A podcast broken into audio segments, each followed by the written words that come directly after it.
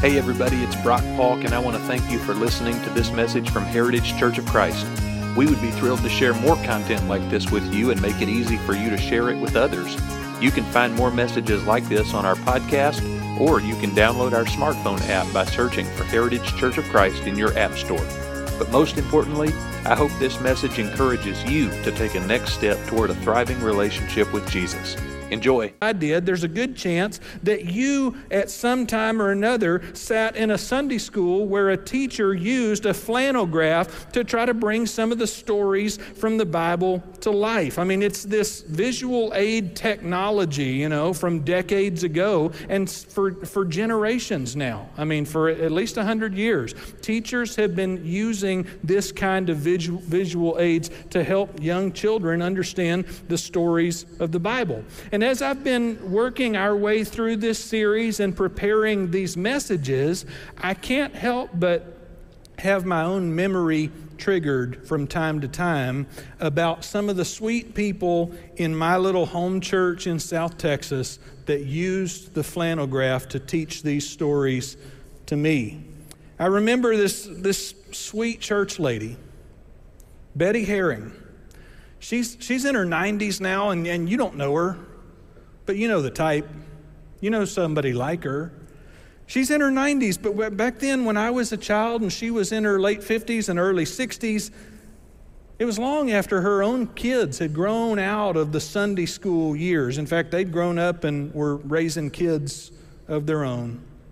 But there was Miss Betty, week in and week out, sitting on those chairs that are too small for 60 year olds down in the children's ministry area. You know what I'm talking about? Like the, the table that no adult can get their knees under that thing. You know, Miss Betty was down there and she was teaching these stories on the flannel graph to kids that they weren't her kids, it was, it was other people's kids, it was me. And after I graduated from Miss Betty's class, I moved on to Miss Nancy's class and Nancy Wright. And, and then after that, I got to go be in a class with June Casey. And then I got to be in a class with Linda Franklin. And I, and I noticed that as I think about it, none of these ladies, and it, it, it was amazing how consistently it was the women of the church who were teaching me these lessons. And none of these ladies had kids in the Sunday school program anymore. In fact, each of them each of them could have said, No, I've been there and done that. You know, each of them could have been my grandmother. But God was using these women in powerful ways to engage the imaginations of me and other young children like me and to build the foundation of our understanding of Scripture. And for that, I am eternally grateful. In fact, as I think back to all of the effort and the energy and the attention and the creativity that they invested in those lessons, it is so profoundly inspiring to me to think about how those ladies and their dedication is still making an impact. It's still making a difference in the life of the church. In fact, I mean, uh, for one, they're part of my faith story, which is part of what brings me to stand right here before you and speak about the, the Bible and to be able to tell these stories to you. But it's not just me. It's not just me that they inspired. They inspired hundreds, hundreds of young people. And when I think about these ladies, Miss Betty and Miss Nancy and Miss June and Miss Linda and the other teachers I had, I can't help but be grateful for the way that God took their effort. God took their little offering, what they had to give, and multiplied it into a generational impact, which is why talking about the faith of the next generation is so important for us here at Heritage. And I hope, I hope that wherever you are in your faith story, there's somebody along the line who took an interest in investing in your spiritual life. Now, we talk about it all the time here that everybody's in a different place on the journey, right? Everybody's in a different spot in this spiritual life. And there's some of you who had an experience like me. And when I talk about Miss Betty and Miss Nancy and Miss Linda and Miss June, you've got your own names that you can plug in and you can tell the stories about the people who used the flannel graph to teach you these lessons. But maybe your spiritual timeline was different. Maybe your spiritual journey had a different pace or a different trajectory or different starting point. Could be that maybe somebody in your spiritual history, maybe it was a youth pastor or a campus minister or a Bible study leader, somebody that took an interest in helping you find an on ramp and begin to understand something about God's revelation of Himself to us. Or maybe, maybe in your life there was a special family member. Maybe there was a, a grandfather or a mom or an aunt, somebody who took a special interest in being a spiritual resource for you, an encouragement for you, or maybe, maybe this is the beginning of the journey for you right now. Maybe you're just checking this stuff out and you haven't yet experienced the kinds of faith building conversations and studies and, and, and lessons that would help you to build that strong foundation, but you're beginning the journey, and praise God for that. I'm so thrilled for you. Wherever you are on the faith journey, I'm hopeful that the lesson we're looking at today, the story from the Old Testament we're examining together today, is going to inspire your confidence in God's plan and provision for your life. Because what we're going to look at today is part of an old familiar story that many of you heard parts of this on the flannel graph, but we're going to talk about how God works through ordinary people to accomplish what his children need. If you got a Bible or the app on your phone and you want to join us as we work our way through this story, we're beginning in Exodus chapter 1. Exodus is the second book in the entire Bible, the second book in the Old Testament. And if you've been following along in this series so far, you know that we're skipping ahead a ways from the last time I taught or last time I preached two weeks ago when we were talking about Abraham and Sarah and Hagar and Ishmael and Isaac. Two weeks ago, we talked about how God chose Abraham and Sarah to be the parents of innumerable descendants who were going to go on to be a blessing to other people. Well, after that, a few generations have passed in the rest of the book of Genesis that we're not covering in this series.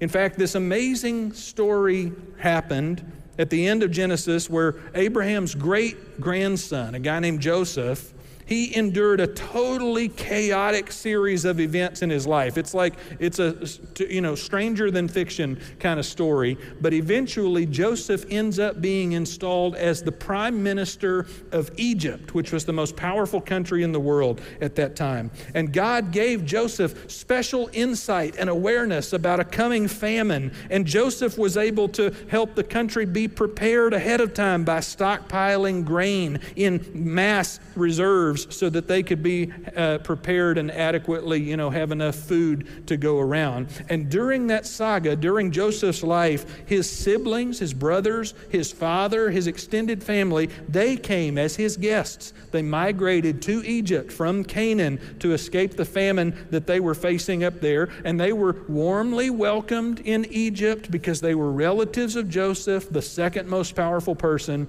in the most powerful country on the entire planet at that time.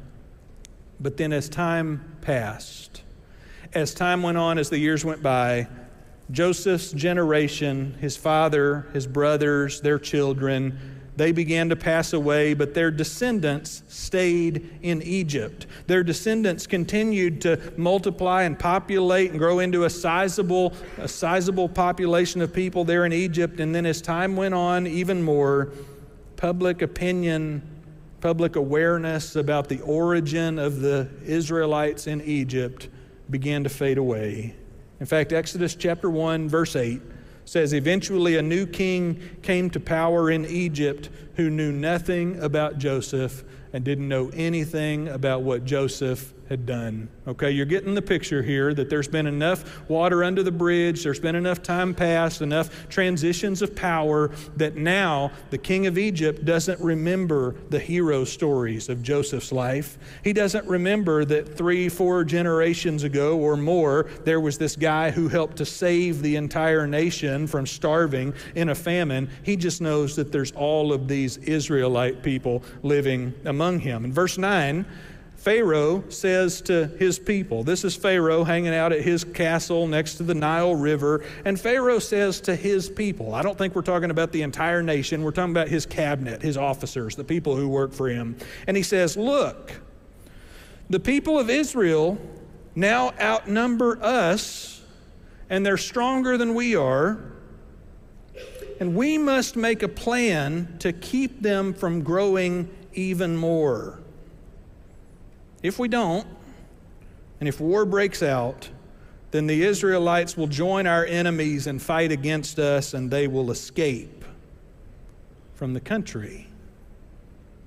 It's troubling language, it's fearful language, it's paranoid language.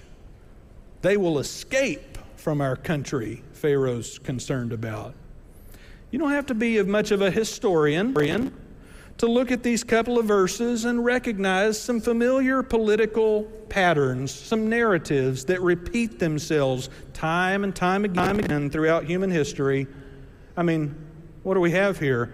A head of state, the leader of Egypt, likely the most powerful country in the world at, at that time, as I've mentioned, and he's worried that the immigrant population is getting out of control. He's concerned that maybe he might be losing his ability to control where this story goes. And he's so worried, in fact, that he gathers his cabinet and gets them together because he wants to hatch a plan about how they're going to control the number of immigrants in their country, the immigrants that he's afraid of. And so maybe it's no big surprise, given the arc of human history, it's no big surprise that the solution that they arrive at together is that they're going to take these immigrants and turn them into their slaves, which is what the next verse says happened. Chapter 1, verse 11 The Egyptians made the Israelites their slaves. They appointed brutal slave drivers over them, hoping to wear them down with crushing labor. They forced them to build the cities of Pithom and Ramses as supply centers for the king. But the more the Egyptians oppressed them, the more the Israelites multiplied and spread. And the more alarmed, the more panicked, the more worried the Egyptians became. And so the Egyptians escalated things. They worked the people of Israel without mercy. They made the Israelites' lives bitter. They forced them to mix mortar and to make bricks and to do all of the work in the fields. The Egyptians were ruthless in their demands. And this situation is setting up a grand intervention. We're about to get to the story in the Exodus timeline, in the narrative. We're about to get to the birth of a, one of the most famous characters in all the Bible, a guy named Moses. This is the story that I saw on the flannel graph when I was growing up the story about Moses being born. And we're going to get there. Moses is a central figure in God's story. Moses would be the representative that God would send to rescue the people of Israel from their slavery in Egypt. But there's a backstory there's a, a prelude to the Moses birth story that's probably a little bit too confusing for the kids.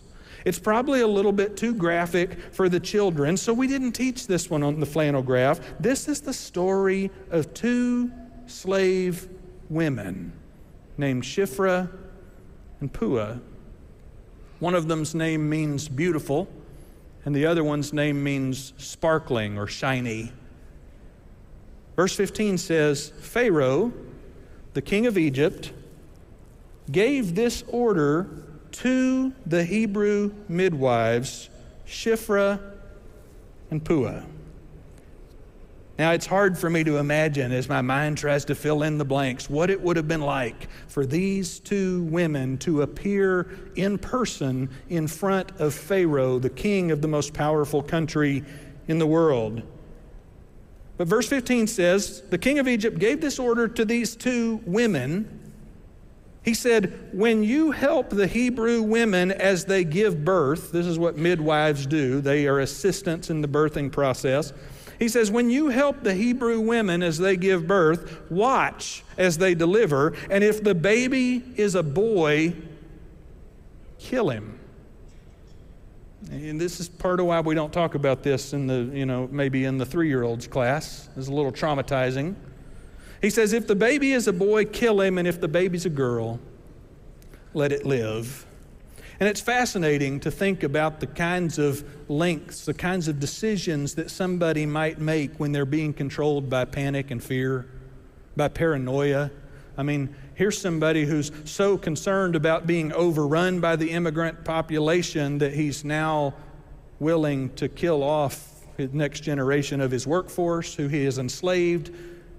It's an interesting dichotomy, but I think it's even more challenging for us to imagine the intimidation that these two women must have been feeling in that conversation.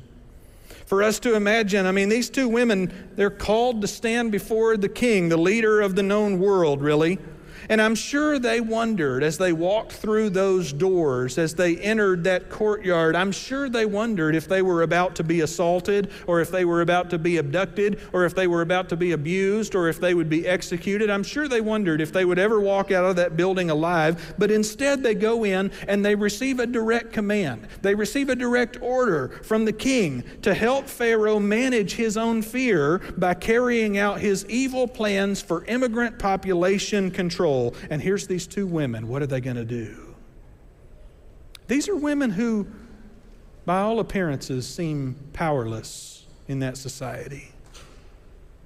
They're childless females from the slave population. By all appearances, they would be powerless in their society, but these two courageous women decided together that they knew what they had to do. Verse 17 says, Because the midwives feared God, when they went away from Pharaoh and had a conversation together, says, Because the midwives feared God, they refused to obey the king's orders. They allowed the boys to live too. It's a beautiful story, right? I mean, it's a story of courage. It's a story of bravery. It's a story of faith. They rebelled against the king. They disobeyed a direct command, not a law they had heard about, not something that was written someplace. The king had called them to his throne room and said, Here's what you have to do. And they disobeyed his command, disobeyed the instructions of the most powerful man in the world at that time. And it wasn't long before their disobedience was discovered. And so, verse 18 says that eventually the king of Egypt called the midwives back for another visit. And I'm sure at this point they were terrified. The king called for the midwives and asked them, Why have you done this? Why have you allowed the boys to live? And I wonder if they plotted their answer ahead of time or if they just had to think on their feet. But here's the story they came up with. They said the Hebrew women, they're not like the Egyptian women. They're more vigorous. And they have their babies so quickly that we can't even get there in time. That's a fascinating tale, but you and I know it's not the truth, right? You and I know they're telling a lie. You and I know that they're, they're fibbing. They're misrepresenting what's happening. We already know that Shiphrah and Puah decided, they made a conscious choice that they weren't going to kill the boys. But here they are, they're called to account, they're called to explain themselves in Pharaoh's throne room, and they make up a story, but it's not just any story. I want you to notice it's a story that throws a little shade at the Egyptians, too, right? It's a story that kind of makes fun of the Egyptian women a story that suggests that, well, the Hebrews are just a tougher, tougher lot. They're just a little bit stronger. I mean, they're being pretty bold to walk in and make a statement like this in Pharaoh's throne room. It's a wonder Pharaoh believed their story at all. It's a wonder that Pharaoh let them live after the way they insulted the Egyptian women with their story. But these two women, who were at the bottom of the power structure in Egypt, they used their little bit of influence their little bit of opportunity, they used it to do God's will and to provide for God's chosen people. And verse 20 says, God saw what they did. Verse 20 says that God saw their disobedience and disregard to the Pharaoh. God heard, God listened to the story that they told about these stronger Hebrew women. And verse 20 says, God blessed them for it. Verse 20 says, God was so good. God was good to the midwives. And the Israelites continued to multiply, growing more and more powerful. And don't miss this part. This is maybe my favorite part of the story. Because the midwives feared God, he gave them families of their own. Because they feared God, because of their decision to put God's will, God's desire, God's instruction ahead of that of the Pharaoh. God gave them families of their own. And I wish I knew more detail about this. I wish I knew the ages of Shiphrah and Puah. I wish I knew if they had tried to have children before this and couldn't or, or what the situation was. But the picture of these two women being blessed with children, it just makes for a satisfying conclusion to their section of this story. And I've got to mention my favorite aspect of this entire story is that we get to know Shiphrah and Puah's names, but we have no idea what Pharaoh's name is. Pharaoh's just a title. Pharaoh means king. There's a lot of pharaohs. We don't know this guy's name. Disappears in history. There's a lot of pharaohs, but we don't get to know which one this is because he stood against God's people. He threatened their children. Pharaoh's name is lost in the annals of time, but Shiphrah and Puah's names are recorded and they're remembered and here we are, thousands of years later, talking about them. We get to hear their names because God used Shiphrah and Puah to write his story. Of course, the story from Pharaoh's perspective wasn't over yet. Pharaoh was more concerned. He had to try a new approach, a new strategy to try to, since he couldn't get the Hebrew midwives to do his dirty work. And so he went back to his cabinet, back to the people who worked for him, the officers who followed his instructions, and he ordered them to carry out his evil plans for them. He said, Every time a new Hebrew baby boy is born, I want you to find that baby and throw it in the river. And so there was this looming threat facing the Hebrews, but God was still orchestrating their deliverance. And then we get to chapter 2, and that's where Moses is born and his mother. Her name is Jochebed. She has a baby boy, baby Moses. And she knows that this baby's special. She knows this baby is precious. And so she tries to hide him as long as she possibly can. She nurses this baby for about 90 days. But then at the end of that time, it's becoming more and more difficult to hide the existence of a baby. And she knows that as soon as his existence is discovered, that, that he'll be taken away from her and he'll be as good as dead. And so Moses, Moses' mother does something very brave, very courageous. She builds a miniature boat for her baby boy. Now, probably, probably when you heard this story told the first time or when you read it in your, in your translation in English just now, Probably your translation says that she made a basket. That's what we call it, a Moses basket, right? I mean, you can go to like Babies R Us right now and buy a Moses basket for your, your kid to sleep in, you know? We've always heard it called a basket in English. But I want to tell you something fascinating that the Hebrew word that's used here is not the word for basket, it's the same word that we use for Noah's ark. She built her son a miniature ark and placed it in the river in the hopes that the ark could carry him to safety. And God arranges it so that Pharaoh's daughter discovers the child and hatches a plan to adopt him as her own son. But guess what? We don't ever find out the name of Pharaoh's daughter. We just know the name of Moses' mom, Jochebed. Because God used Jochebed to write a chapter in his story. My plan in this sermon, from the beginning of the series, as I outlined all the stories we were going to cover, my plan was to cover more ground in this sermon. Originally, I intended for us to breeze through the stories of Shiphrah and Puah and then move on to Exodus chapter 3, where we find the, another famous flannel graph story, the story of Moses at the burning bush. This is Moses having all grown up from being the little baby by the side of the river. I intended to tell you quickly the stories of the midwives and the stories of the, the birth and the being in the reeds in the river. I intended to breeze through all of that and get to the Exodus chapter 3 story about the burning bush. Maybe you've seen a, a rendition of this story before. Maybe you saw Cecil B. DeMille's movie, The Ten Commandments, or the DreamWorks film, The Prince of Egypt. And if you do, then maybe you remember this significant scene. God appears to Moses in the wilderness in the form of a bush that appears to be on fire. And as Moses approaches the bush to see what's going on, God begins a conversation and appoints Moses to be God's spokesperson who would go to Pharaoh and negotiate the Israelites' freedom. It's a landmark, milestone moment in the biblical narrative. It's important one to tell on the flannel graph. And in the midst of that conversation, one of the most memorable parts is that Moses is really hesitant the whole time.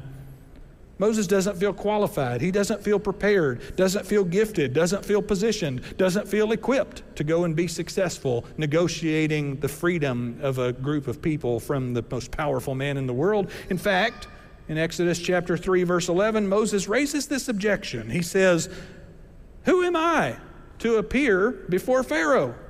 Who am I? Like, what business do I have leading the people of Israel out of Egypt? This is Moses feeling absolutely ill equipped and unqualified for the task that he's being asked to perform. But God gives this one answer in verse 12 and says, I will be with you. And I wanted to dive deeper into this story.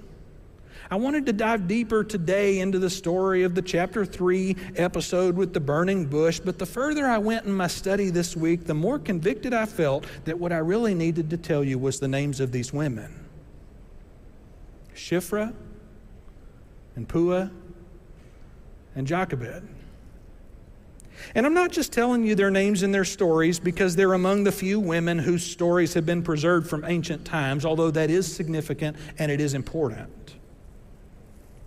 But I'm telling you these names, and I'm telling you their stories because I want to encourage you for today about how God works powerfully through ordinary, faithful people.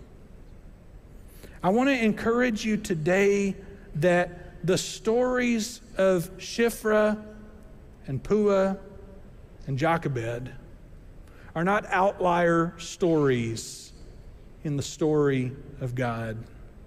That these have something in common with God's standard operating procedure as I reflect on the way that I learned these very stories myself, as I remember the flannel graph at my little church in South Texas and hearing these stories, I can look back on that now and realize that God was using some faithful, ordinary people.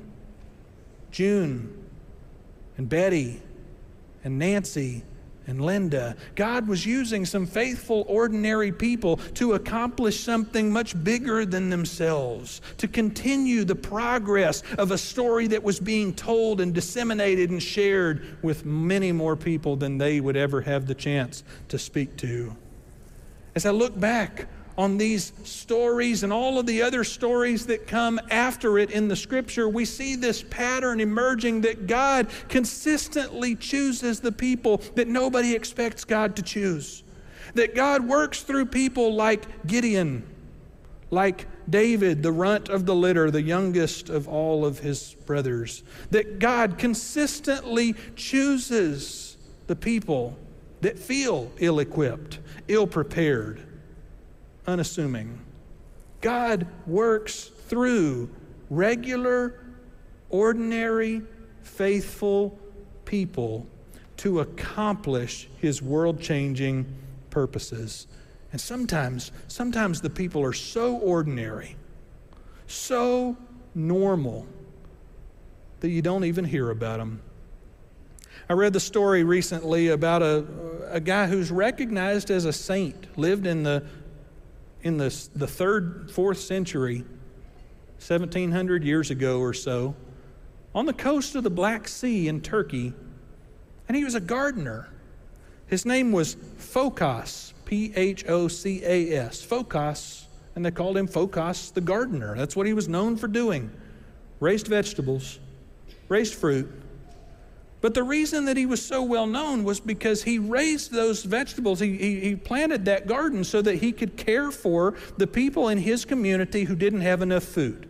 He was known as somebody who was constantly sharing what he had. Phocas, the gardener.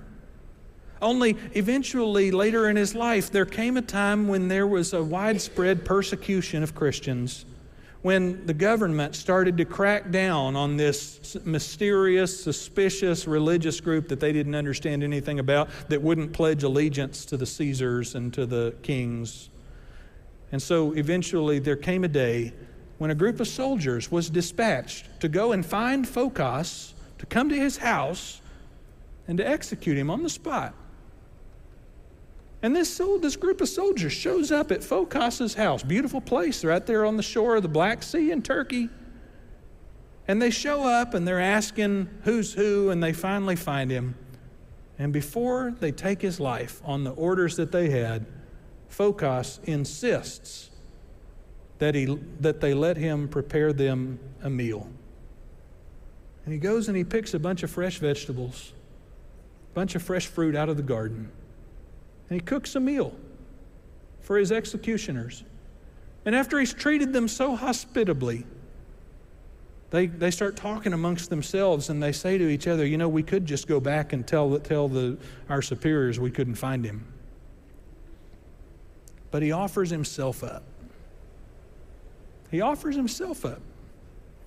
And can you imagine? Can you imagine the kind of impact that that had on the spiritual thought processes of the men who were there experiencing that extraordinary obedience, that extraordinary hospitality. You see, God works powerfully through ordinary, faithful people. And it may be somebody whose story never gets told.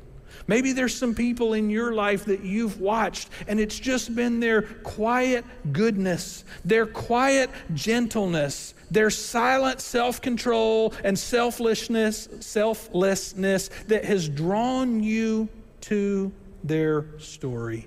Because you've been so impressed, so impressed at how they don't seem to be in it for themselves. They, they just seem to want to do what God's asked them to do.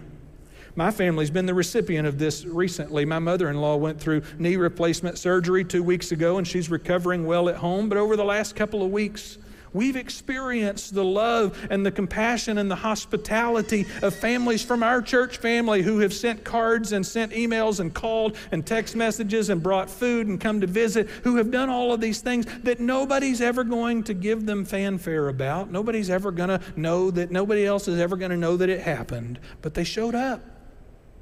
Quiet, faithful obedience.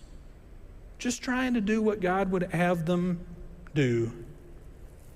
You know, throughout this story, uh, this series of stories, this flannel graph favorite series, we keep coming to each story. First, we did Noah and the ark, then we did the Tower of Babel, then we did Abraham and Sarah and Hagar and Ishmael and Isaac. This week, we're doing this story about Shiphrah, Puah, Jochebed, Moses. And every week we come to these stories and we talk about how it would be really easy. It would be really easy to just look at what the people are doing and to think about a moral lesson that we might draw, uh, an example that we might live out. But I keep trying to remind us that the question we need to ask ourselves when we approach these stories is not what are the people doing, it's what's God doing? How's God acting? Who is God in this story? What is this story trying to tell us about God's character? And I want us to look at Exodus 1, 2, and 3 here and see that God's trying to show us that He works through people like us.